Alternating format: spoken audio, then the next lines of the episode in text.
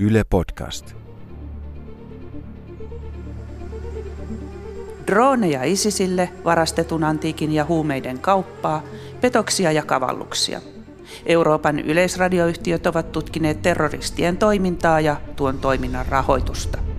Tämä podcast-sarja kertoo noista tutkimuksista ja niiden tuloksista.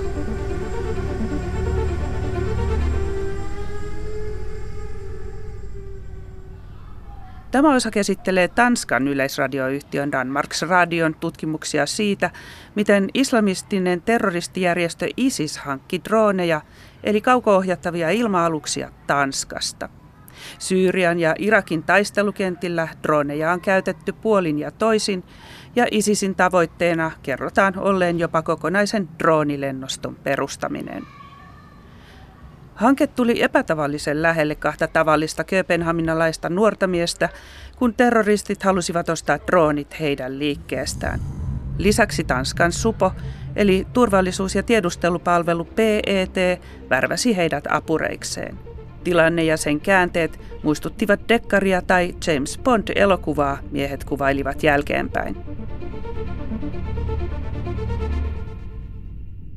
Tarinan kertojana on Tanskan yleisradioyhtiön toimittaja Jens Wittner Hensen. So all of this starts a couple of years ago where we are meeting up with one of our sources. And this source have asked us to come because there's something he wants to tell us. Kaikki alkoi oikeastaan muutama vuosi sitten, kun tapasimme tanskalaisen lähteemme kahvilassa Kööpenhaminassa – hän kertoi ostaneensa droneja ja lähettäneensä niitä Irakiin ja Syyriaan mahdollisesti ISISille.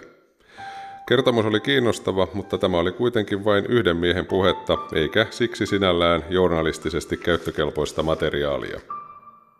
Vuoden päästä Tanskassa tuli julki uutinen, jonka mukaan joku mies oli lähettänyt dronien osia ISISille ja oli nyt oikeuden edessä vastaamassa teoistaan. Ajattelimme toimituksessa, että vau, Kuulemme jälleen drooneista ja ISISistä. Kyseessä ei ollut kahvilassa tapaamamme henkilö, mutta siitä huolimatta ajattelimme, että haluamme tietää lisää asiasta. Suddenly there's a breaking news on Danish television. The news is that the police has arrested a man and is charging him for sending drone parts to the Islamic State. Tanskassa terrorismirikokset käsitellään varsinaisessa käsittelyssä suljetuin ovin, eikä tietoa herunut tätä kautta enempää. Toimittajilla oli oikeudesta saatu poliisin lista siitä, mitä mies oli ostanut ja lähettänyt ISISille. Lista käsitti erilaisia droonien osia, kuten A3 Pro-tietokoneen, propelleja ja infrapunakameroita. Tanskan radion eli DRn toimittajat eivät ymmärtäneet, mihin näitä tarvitaan ja päättivät syksyllä 2018 etsiä droonikaupan kysyäkseen asiantuntija-apua. So I'll do the obvious thing. I'll Google drone shop Copenhagen. Uh, I take the first one in the search results, who is called uh, Droner.dk. I call them and uh, I get hold of Toge, the owner. Soitin ensimmäiseen droonikauppaan, jonka löysin, ja sain puhelimeen omistajan Tuuke Suon. Kerroin, että minulla on tapaus, jossa oli ostettu A3 Pro droonitietokoneita. Tuuke keskeytti minut ja sanoi, että hän tietää mistä puhun. Olin aivan ällikällä lyöty. Hän ei kuitenkaan halunnut puhua puhelimessa ja ehdotin tapaamista kaupassa. Oli perjantai-iltapäivä jo viikonloppu alkamassa, mutta otimme kollegan kanssa takkimme ja pyöräilimme liikkeeseen, Siellä tapasimme Tuuken ja toisen omistajan Frederick Schöllin. In this small room, and these two guys are two regular drone guys, knowing that they could have a quite interesting story to tell. We sit down, we talk about the drone parts this guy has bought. It is drone parts where you have to have a big, big knowledge about how to build a drone. Istuimme pienessä huoneessa näiden kahden droonikauppiaan kanssa. Sanoin Tuukelle, että kerroit tuntevasi tapauksen. Hän sanoi, ja olemme olleet yhteistyössä Tanskan suojelupoliisin kanssa yli vuoden. että se saa jäljitettyä kaverin, joka ostaa ja lähettää droneja ISISille. Saimme kuulla, että listalla oli erittäin ammattimaisten dronien osia, sellaisia, joita hankkiakseen pitää olla asiantuntija.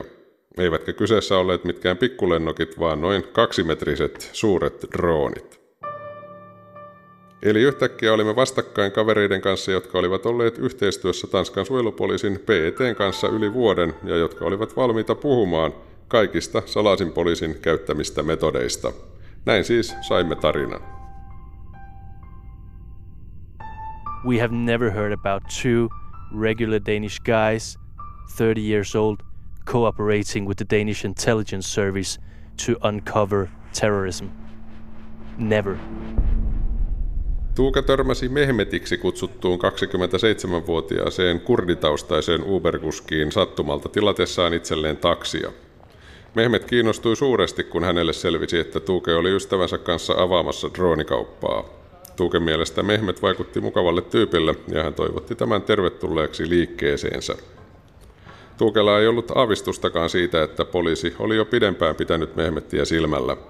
He tiesivät myös Uber-kyydistä. Niinpä aikaisin eräänä aamuna kaksi siviiliasuista poliisia oli Tuuken ovipuhelimessa. Annetaan Tuuken ja Frederikin tulla ääneen tässä kohtaa. Den her stemme siger så, at det er altså fra politiet, og de skal altså lige op og snakke med mig nu. Der tænker man, okay, He sanoivat olevansa poliisista ja haluavansa vain puhua kanssani. Ajattelin, että ok, eihän minulla ole mitään salattavaa, joten mitä hän asia koskee? Kenties perheelleni on tapahtunut jotain. Kun Tuuken kaveri Frederik Schött kuuli asiasta, hän puuskahti.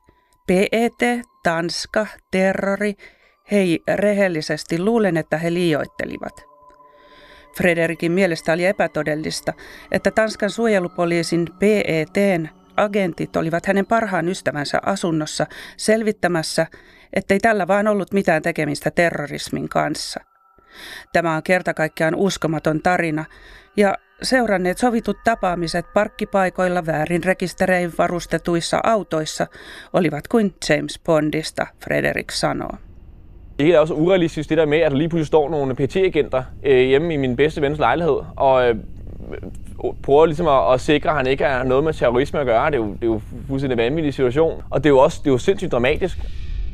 Tanskan yleisradioyhtiön toimittaja Jens Wittne Hensen jatkaa tarinaansa. Sovittiin, että jos Mehmet tulee liikkeeseen, Tuuke ja Frederik ottavat heti yhteyttä suojelupoliisi PETn yhteyshenkilöön, oli sitten yö tai päivä. Mehmetille oli sanottava, että kyseistä droonia tai sen osaa ei ole varastossa, mutta että sen voi kyllä tilata. So a couple of weeks go by, nothing happens, but then suddenly one day the taxi driver enters the store. Viikot kuluivat, droonikauppa avautui ja sitten syksyllä 2016 Mehmet tuli. Hän halusi suuria kaksimetrisiä drooneja, joiden tankkeihin mahtui 10 litraa nestettä tai muuta kuljetettavaa. Sovitusti osat menivät PETn haltuun ennen kuin ne luovutettiin Mehmetille. Niihin laitettiin GPS-paikantimet, jotta voitiin seurata, minne osat päätyvät. Määränpääksi paljastui Turkki. Nuoret droonikauppiaat luulivat, että operaatio päättyi tähän, mutta Mehmet palasi muutaman kuukauden kuluttua uuden ostoslistan kanssa. Nyt hän halusi 20 infrapunakameraa.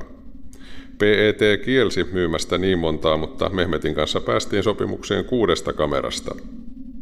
Seuraavalla viikolla Mehmet tuli takaisin ja kaivoi 114 000 kruunua vyölaukustaan tuhannen kruunun seteleitä. Euroina summa on noin 15 300. Mehmet vangittiin terrorismirikoksesta 21. syyskuuta 2017. Myös Tanskan solun joitakin muita jäseniä otettiin kiinni. Mehmet sanoo olevansa syytön ja hänen oikeudenkäyntinsä on määrä alkaa syksyllä. Nyt hän on siis istunut jo toista vuotta vankeudessa. Poliisi on jatkanut koko tuon ajan tutkintaansa tanskalaisesta solusta. Tunnettu ruotsalainen terrorismin tutkija Magnus Ranstorp pitää tarinaa uskomattomana ja ennen kuulumattomana länsimaassa monestakin näkökulmasta. Se osoittaa, että ISISillä oli laaja ohjelma dronien hankkimiseksi taistelukentille. Ranstorpin mukaan on tiedetty, että droneja voidaan käyttää hyökkäysaseena ja myös vakoiluun. Ne voivat kantaa myös erilaisia aseita, kuten happoa ja räjähteitä. Alltså det är ju en fantastisk historia. Det är en historia där uh, individer har i ganska stort omfång uh, försökt skaffa droner. Drönare som kan användas till vapen. Ranstorp sanoo, että Tanskan suojelupoliisi PET on hallinnut tilannetta ja hyödyntänyt sitä maksimaalisesti. Se on myös seurannut Mehmetia systemaattisesti. Utan tvekan uh, har de haft det och de har haft kontroll över situationen. De har också försökt operativt utnyttja den till ja, maximalt. Terrorismitutkijan mukaan tavallisia ihmisiä voidaan pyytää tekemään pikkujuttuja, mutta tapahtuneen kaltainen ei ole tavallista, sillä tässä oli kyse isoista, pitkäkestoisista ja mahdollisesti vaarallisistakin asioista.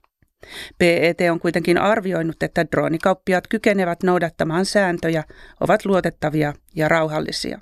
Sett något liknande fall där du har drönare. Jag har aldrig sett något liknande fall där det också kommer fram att individer har hjälpt, alltså vanliga folk har hjälpt eh, PT på det här sättet. Så det, det är en mycket ovanlig sak. Terrorismin tutkija Ranstorp pohtii, mistä Mehmet sai rahansa. Rahan seuraaminen on tärkeää, hän sanoo. Tanskan poliisi siis uskoo, että droonien osat ostettiin, jotta ne voitaisiin lähettää edelleen ISISille. Tanskassa pidätykset eivät jääneet Mehmetiin, vaan niitä tuli muutama lisää. Samalla pääteltiin, että nyt oli paljastunut kokonainen terroristisolu.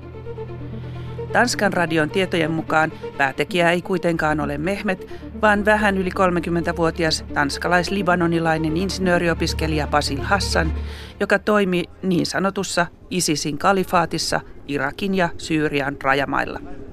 Basil Hassan oli Tanskan poliisille tuttu jo ennestään, sillä vuonna 2013 hänen epäillään yrittäneen surmata tanskalaisen islamkriitikon Lars Hedegaardin. Tuolloin Hassan pääsi pakenemaan. Amerikkalaiset kuvailevat Basil Hassania erittäin vaaralliseksi ja ovat laittaneet hänet etsintäkulutettujen terroristien listalle.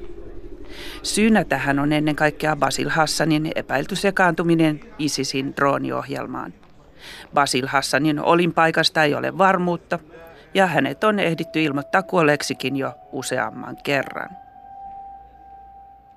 Tarinan ensimmäinen osa päättyy tähän suomenkielisenä – Seuraavassa osassa Tanskan radion toimittaja Jens Wittner Hansen kertoo sen monine yksityiskohtineen englanniksi. Minä olen Tarja Oinonen, äänisuunnittelijana on Laura Koso ja lukijana Aki Laine.